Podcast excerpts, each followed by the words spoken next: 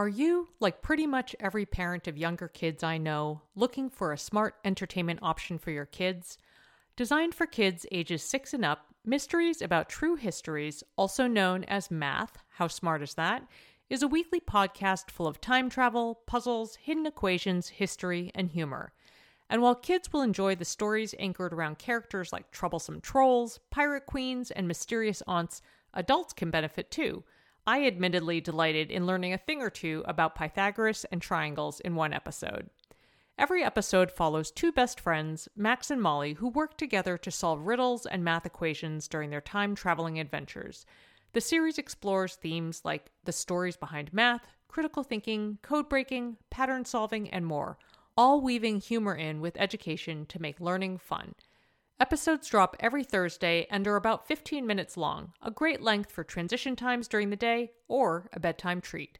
So tune in to Mysteries About True Histories with your kids. You can follow and listen on Apple Podcasts or wherever you get your pods.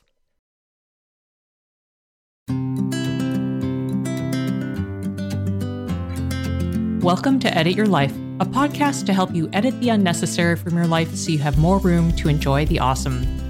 Through episodes with me, your host, Christine Koh, and a range of super smart, compassionate, and thoughtful guests, you will come away with big picture insights and practical ways to declutter your home, schedule, and mental space without getting bogged down by perfection. I have always believed that small moments and actions matter tremendously. My goal is to help you find agency and space in your life through doable baby steps that will leave you feeling accomplished instead of overwhelmed. Hello, friends. I am so excited about today's conversation. I have the acclaimed author, Mary Laura Philpott, here. Hello. Hello. It tickles me to hear you say acclaimed author because mostly I, we just know each other as friend. right. Well, yes, we are friends, but I will say live here that you are a best selling author a former bookseller, a former public radio host, and a turtle enthusiast. I, I turtle enthusiast first and foremost, yes.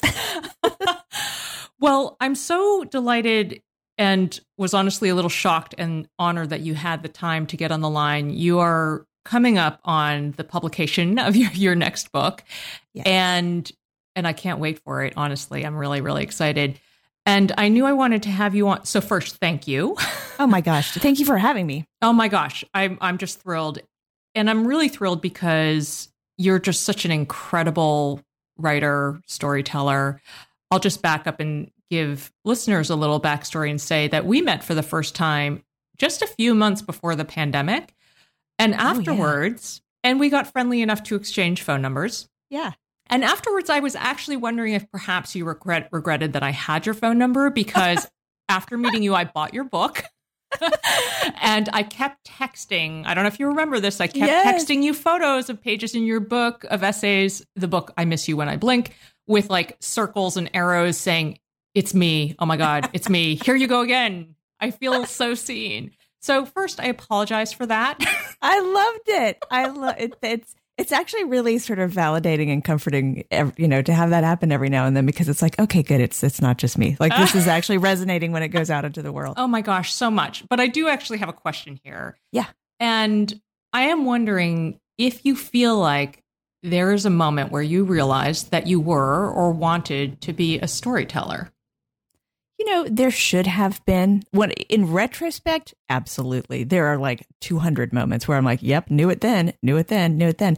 Um, I was in denial of it for a long time because, as I, I think we often do when we are young, I thought about what I do and my strengths and how I use them in terms of professional terms. And I grew up in a, a family full of doctors. So I was surrounded mm-hmm. by mm-hmm. the medical community. That's what I could see. And so that was sort of the path that I assumed I would follow for no reason other than the, that's the path I knew. So, you know, I went to high school and took all my biology and went off to college and said I was going to be pre med and, you know, took chemistry and then took calculus and that changed and I became an English major and, and, you know, I found my way toward writing professionally well into adulthood. But if I were to look back and say, wait a minute, when did I know I was a storyteller? Oh my gosh, I, I could have known that from from early childhood. I mean, for, from mm-hmm. when I would, you know, go out in the yard and dig up. There was a one point in my childhood where we lived near this meadow, and and I would take spoons from the kitchen and go out and dig in the meadow to find desiccated animal bones, like raccoon skulls. And then I would turn them into puppets and we would have like a puppet show with the dead raccoon skulls. Like clearly that is a child who is going to be A, weird and B, a storyteller. Um, but I would even even at points in my life when I was in complete denial or misunderstanding of the fact that I was a storyteller, I was finding ways to do it. My first job out of college was, um, believe it or not, with Accenture just because yeah. that was a company that was mm-hmm. interviewing on campus and I didn't know what else to do with myself. So I went off to Accenture, learned how to do whatever it was I did there for a few years. I'm still not sure what it was, but one of the things I volunteered to do on my first uh, job assignment there was I'll start the weekly newsletter for our project team. And every week I will write up what we've been doing and I, and I will make it entertaining and it will be interesting. I mean, I was finding ways mm-hmm. to tell stories even when I was not yet understanding that I could do this mm-hmm. professionally. So that's a long answer to your question, but it took me a long time to get there. Yeah, well, I love that you have the um, presence of mind to realize that those childhood moments where they might just seem to somebody like you know weird exploration, there's mm-hmm. they're the beginnings, and I think that's that's so so important. Yeah. Understood is a resource I have recommended for many years to parents looking for support with learning and thinking differences such as ADHD, dyslexia, and more. And I'm subsequently excited to tell you about their podcast, Understood Explains. This season, the show is hosted by teacher and special education expert Juliana Urtubey, and it's all about how to navigate individual education plans, also known as IEPs. They cover topics such as how to tell if your child needs an IEP, common myths about special education, and the difference between IEPs and 504 plans. I love how Understood Explains breaks down the overwhelm by unpacking an important topic each season and then drilling down further into key basics in each episode. Most episodes are between 10 to 15 minutes, and episodes are available in both English and Spanish. So fantastic, right? To listen to Understood Explains, search for Understood Explains in your podcast app. That's Understood Explains wherever you get your podcasts.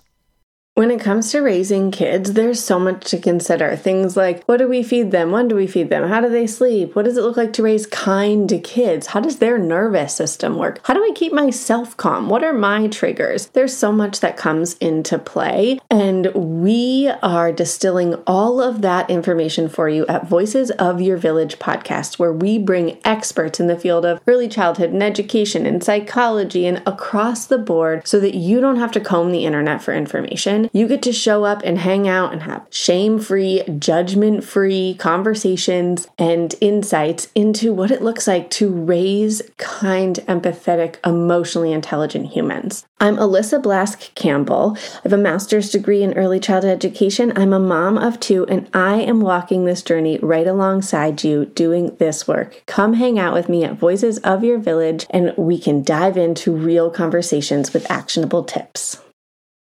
Well, I want to talk about Bomb Shelter, your next book, because, and you don't have to issue any spoilers if you don't okay. want to, but okay. I was curious. I'm always curious when a second book comes, and I mean, I guess I don't have a lot of ex- experience or examples of this other than you, but my question is were you planning on a follow up to I Miss You When I Blink Sort of, was that a planned thing, or did this book sort of spring on you by circumstance?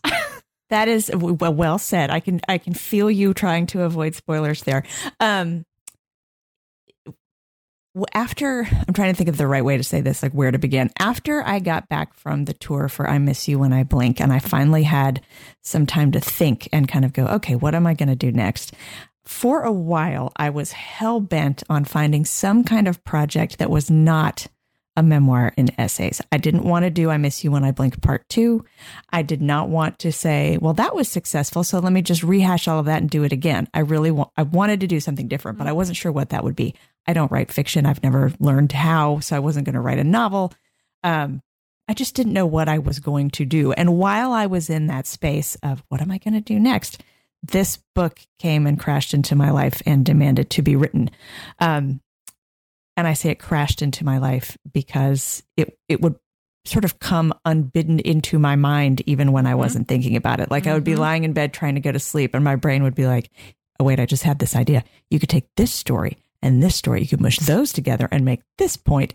Um, and what my brain was trying to work out and what my brain wanted to write a story about was this phase of life that I had been in recently, kind of a, a two year phase of life where I was feeling super anxious about the fact that these sweet, dear little children I have raised from babyhood were turning into teenagers and would soon be leaving the nest.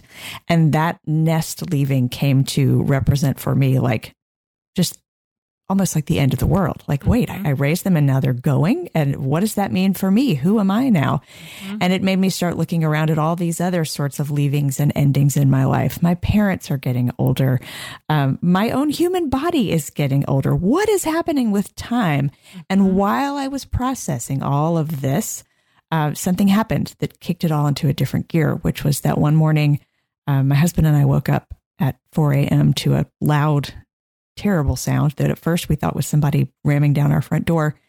It turned out to be the sound of my teenage son's body hitting the bathroom floor. Mm. He had mm-hmm. gotten mm-hmm. up to get a glass of water and just dropped cold, unconscious, hit the floor. He was having a seizure. Um, and I tell that story in Bomb Shelter, kind of the way that day went the 911 call, the visit to the hospital, the emergency room, and finding out by the end of that day that he had epilepsy, mm-hmm. which is just came utterly out of the blue. And it made that clock that was ticking in my head, that clock where I was like, oh, in two years they start to leave the nest. It made it tick even louder because all of a sudden I wasn't just thinking, oh, the kids go out into the world where it's scary and dangerous. But this one kid in particular, how do I make sure he's okay before he goes? Mm-hmm. And I mm-hmm. can't go with him. So what do I do when he's out there in the world? So it was that's what I mean when I say bomb shelter crashed into my life and demanded to be written because no matter what else I was trying to work on, if I hovered my hands over a keyboard for long enough, this book started coming out. So it it it was going to be written no matter what, I think. Mm. And I'm curious, first of all, that's incredible. Thank you for sharing. I really wasn't sure how much I could say, what I could ask. Um, and what a what a formative moment that yes, of course, like whisks your attention and demands to be demands attention and yeah. you know for you creative output which is really important i'm curious since you mentioned lying in your bed kind of thinking mm-hmm. and your your brain spinning uh, this is just a little technical ask, but do you sleep with a like notebook by your bed or something? Are you the kind of I person? Do. Okay, all right. I do. I have a little piece of paper and a pen, and very often I do write on it in the night. And I would say fifty percent of the time I can read what I've written in the morning, and fifty percent of the time it is a strange guessing game where I'm like, does that say shrimp games? Why did I write shrimp games?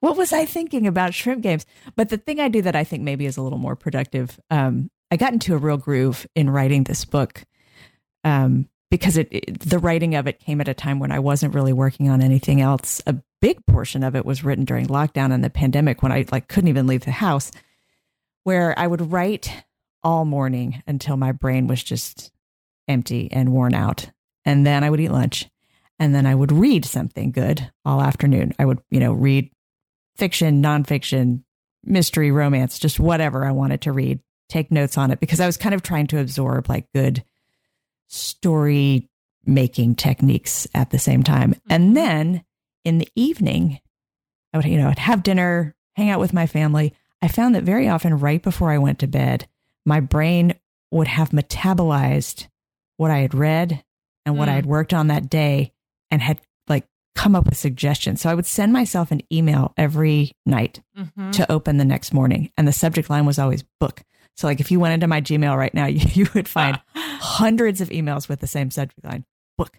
And it and I would put in that email um, more dialogue in today's chapter or you know, move move this part or oh, don't forget the part about this. And so then when I would wake up the next morning to work again, I would open that email and boom, there was this, you know, book telling me kind of where to start. That is so fascinating. I love all these those little examples. So thank you for sharing them because I I mean I I guess there was it was partly a little selfish too wanting to have you on the show to talk about your craft because I did an episode uh, a little while ago about this about creating a self-directed practice for yourself and Yeah. mine specifically was around writing i don't know if you know but i did this I set this random goal for myself Yes. of 80000 words in 80 days Random and ambitious. And i did it apparently i squeaked right over the wire at 1001 words a day my friend casey brown said that is the most christine koh thing i've ever heard in my whole It life It really is. It Um, really is.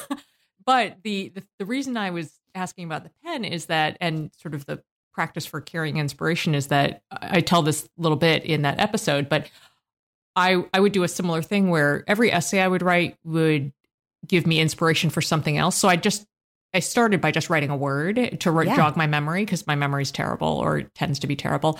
And the long-standing mystery for several weeks was I just wrote the name Carlos. So clearly, it must have been in my mind at that moment like a very important story about somebody named Uh-huh. Carlos. And I spent weeks trying to think, who the f is Carlos? Like, what That's was I? hysterical. You didn't know who it was when you saw the note? When I saw the note the next day and for weeks later, I could not figure out what story I was trying to tell. I finally just deleted Carlos. It was really sad, but Wait, I so never figured out. So we don't know who it is. Oh my god! Now I'm know who it obsessed with Carlos. I, I know, right? Some one I'm of these go days back I over, figure like- it out. I'm gonna go back over every communication we've ever had and like every touch point I've ever had with your life and be like, was there a Carlos there? Mm-hmm. I know. I want to help you solve this mystery. I, I bet you will. I bet maybe it's the name of a turtle. Who knows? I don't know. Well, so I think it's so interesting. You talk about teens and and goodness gracious, yeah, teens and and what happens with them as they leave the nest. I actually, uh, sorry if this sounds vaguely self promotional, but I believe at this moment there is a piece from me by me um, at the Washington Post related to the sort of pulling away that happens with tweens and teens. That's totally normal and also terrifying for parents. Yes. Yes. And my question to you is, uh, and I think it's going to be a little challenging to encapsulate, probably, but you know, give it a go. okay. What message would you like your readers to come away with from your book regarding wrestling with uncertainty? I love how you tied those two things together. You're like, you, you know, here's your book has a lot about teens. Let's talk about This is my uncertainty because This those two overlap just so much. I mean, Mhm. it's uh the specific smaller stories that I tell from my own family in this book are meant to kind of as a whole tell a larger story about what it means to be a human being and what it means to be a human being always but especially for some reason right now means to be walking around in a state of complete confusion and with no knowledge or control of what comes next. And that's, you know, sort of the emotional plot or journey of the, the Mm. me character in this book is trying to figure out how, how, how do I kind of re anchor myself in meaning and joy and even humor and all the things I love about life? How do I get up and keep going when, look, this terrible thing happened? Mhm. other terrible things are happening. If I really think about it, there are terrible things everywhere. If I let my anxiety run away with me, all I will see are threats and dread. So, how do I get that under control and let the part of me that is optimistic, that does think, you know, it matters what we do, let that part come back into uh, into control a little bit. Um, I guess if if I if I were to think about, okay, is there anything I want people to take away as it regards uncertainty? I would say this. I find it very freeing. And this is kind of where Bomb Shelter lands. I find it very freeing to accept uncertainty and to tell myself, you can't control what happens next. I hate it. I hate that I can't control things because I like control. Mhm. Um, and I know you know that feeling. Um, but it, if I can accept it, I struggle less. And it's the struggle that is painful. It's the struggle against reality. Anytime you're you're going, oh, why can't I just make this be so? Why you know why can't it just be true that if I love someone hard enough, I can save them and protect them forever? Mhm. Well, you can't.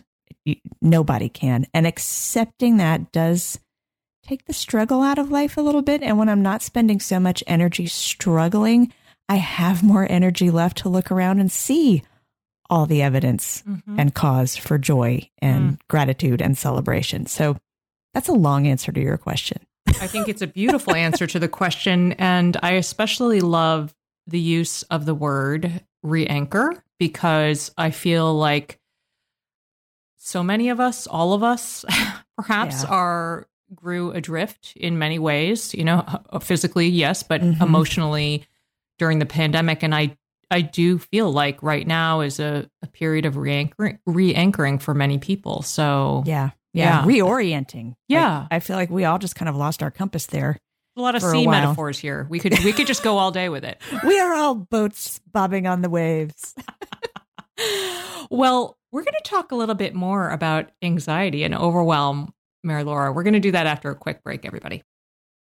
Hey there, I'm Debbie Reber, the founder of Tilt Parenting and the author of the book Differently Wired.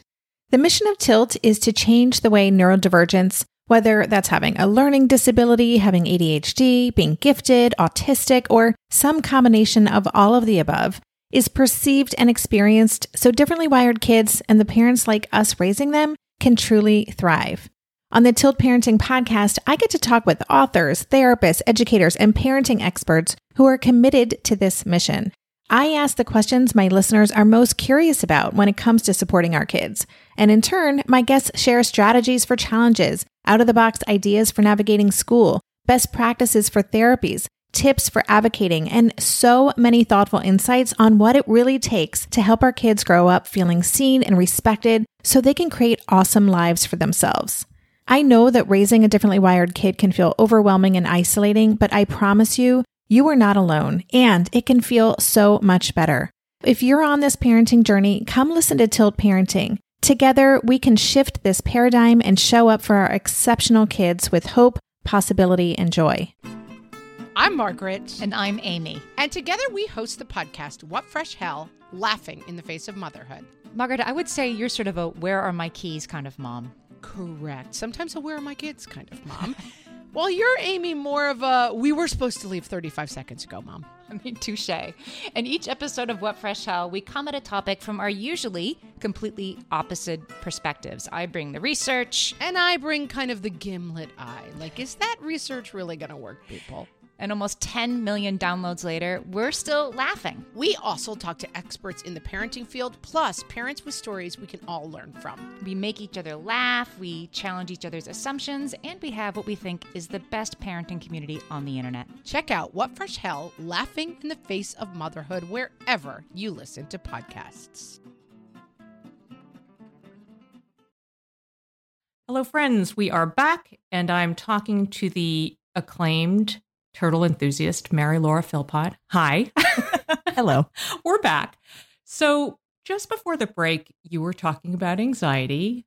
Yes. We all have, have anxiety, and listeners of this show know that I am all about small tactical things in order to keep my own anxiety and overwhelm in check. It really is life saving. So, I would love for you to share how you hold anxiety and optimism, and maybe specifically a small delight that gives you joy, even when, perhaps especially when, things are in the crapper. Well put. I'm so professional, right? You are so professional. That was a very elegant way to put it. No, it's a very true way to put it. Um, I mean, uh, on an ongoing basis, I do try to return as often as I can to meditation, which is a, a practice that helps me a lot, but with which I need a great deal of help. I am someone who Mhm. absolutely has to use the guided meditation. Same. I just, I've never graduated to the point where I just go, okay, quiet my mind all by myself. But if I have someone in, in my ear saying, okay, now you're going to quiet your mind. Yes, I know that you were thinking about the calendar. Please put that over there in the, in the metaphorical box and come back to the quiet. That guidance helps me a ton. And I can feel that in my body. Like I can feel my body becoming more peaceful, my brain becoming more peaceful. In the periods of life where I'm good about doing my meditating, I feel 100% better hmm than the periods of my life where I get cocky and don't do it. But um, in terms of a, a very specific little activity that brings me joy, and it honestly is kind of meditative. Um, this past year, I have been taking um, a pottery class Yay. because one of my one of my little indulgences during the pandemic was I watched a lot more TV than I Mhm. have like at any other point in my life. And I found this TV show called The Great Pottery Throwdown, which is the exact same thing as the Great British Bake Off, Oh, but with pottery. Produ- like produced by the same company and everything. The setup is exactly the Uh-huh. same. Like they're in a room with all the different little desks, but instead of making cakes, they're making, you know, bowls and plates. I watched every season that was available and I noticed that while I was watching this show, I got that same feeling I got when I meditated, like my body relaxed. Mm. I'm telling you, go watch a few episodes. It's like Valium. Mhm. They what they use for B-roll when the narrator is talking is just this image of like a little thing going around on the wheel. It's so peaceful. So when it was over and I had no more pottery show to watch, I was like, well, I got to get my fix. I got to get my pottery. And so I signed up for this wonderful, wonderful pottery class here in Nashville at Buchanan Arts. And I started um, learning how to manipulate clay. And I found that I am not great at the pottery wheel, which is what I thought I would be, be doing a lot of because that to me seemed very meditative. Turns out that actually makes me dizzy. Um, But what I have been doing is hand building, like just the way you do when you're little with Play Doh. You take a hunk of clay and you Make a turtle. make it into yeah i mean that's what i've been making because to make a tiny little turtle is basically the same as forming a meatball. You just roll up a little ball. It's it's not hard.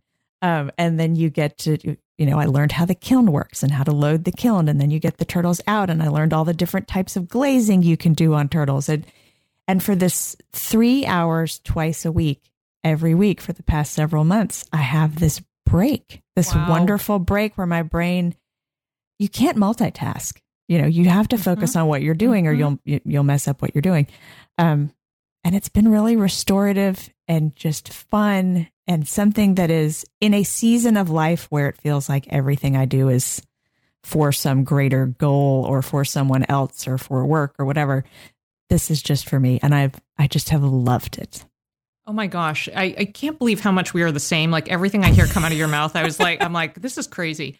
Um, well, first, I just want to draw attention and underline the thing you just said a few minutes ago about, I just find it fascinating the idea of finding a, an activity, or I mean, in this case, it kind of came to you as it was happening, but an activity that took you to a similar feeling and place of when you were meditating, because I love the idea of looking for different things in life that can activate you in that way. And I think Yeah. that it's just good to have options. You know what I mean? indeed It- yeah, Yeah. there are only so many guided meditations you can do in a day Exactly. And and I feel like cakes are my turtles to you. oh my gosh they are i love looking at the pictures of the cakes you make they're amazing It's just very it's I think it's also cuz it's tactile, but yes, it just pulls you away from, you know, the the typical goal setting of the day. mm-hmm. Um, okay, my next question for you. I know we talked a bit about wrestling with uncertainty before the break, but Mhm. we had parents of all ages turning into the show and or tuning into the show rather. And I would love to hear from you a piece of advice about how to handle those protective instincts that sometimes kick in in fierce gear oh boy don't they and then require a lot of dealing with feelings too. They do. Yes, they do. I mean, here's what I would say I, I'm not in any way a parenting expert, and I'm absolutely unqualified to give advice. However, I do surround myself with people who are.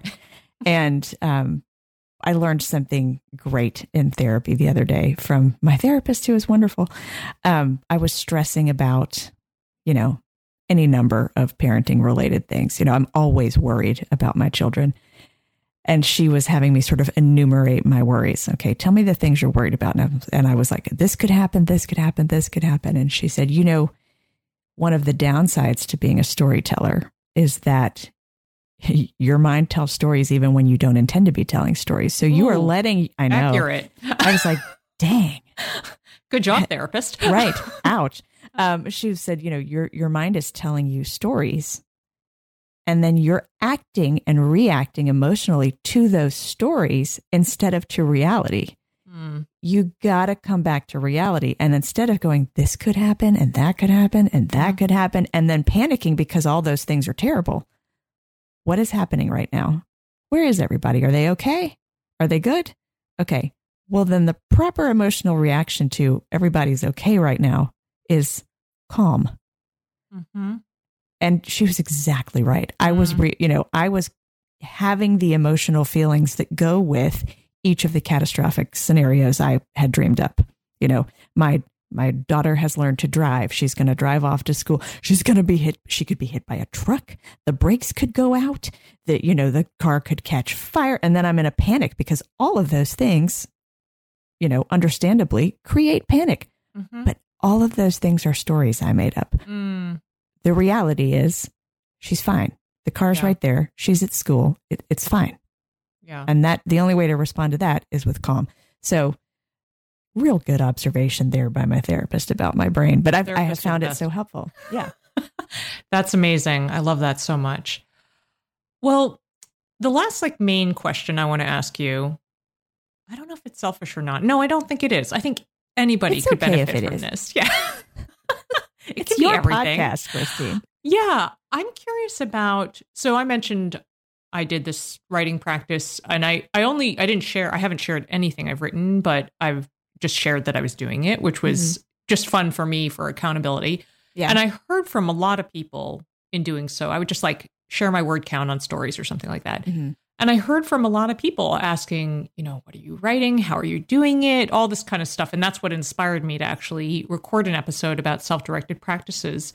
So I'm curious from you, acclaimed author, if you have what your advice would be, rather, to aspiring writers, whether they have goals to do something publicly and perhaps publish someday or simply do it privately, whatever route they might choose to take. Yeah. What would your advice to them be? I guess that well, I guess I would address both of both of those possibly overlapping audiences, the people who aspire to do it professionally and also the people who are very happy just doing it for themselves. Um this sort of cruel thing is true about the period in a writer's career where they they are in a writing career. They aspire to do it professionally and be paid for it, but they haven't yet hit that part where someone gives them a contract and Mm. a paycheck. Um, you are no less a professional writer during that time. You're just in the part of the train track where you know you haven't hit the contract part yet.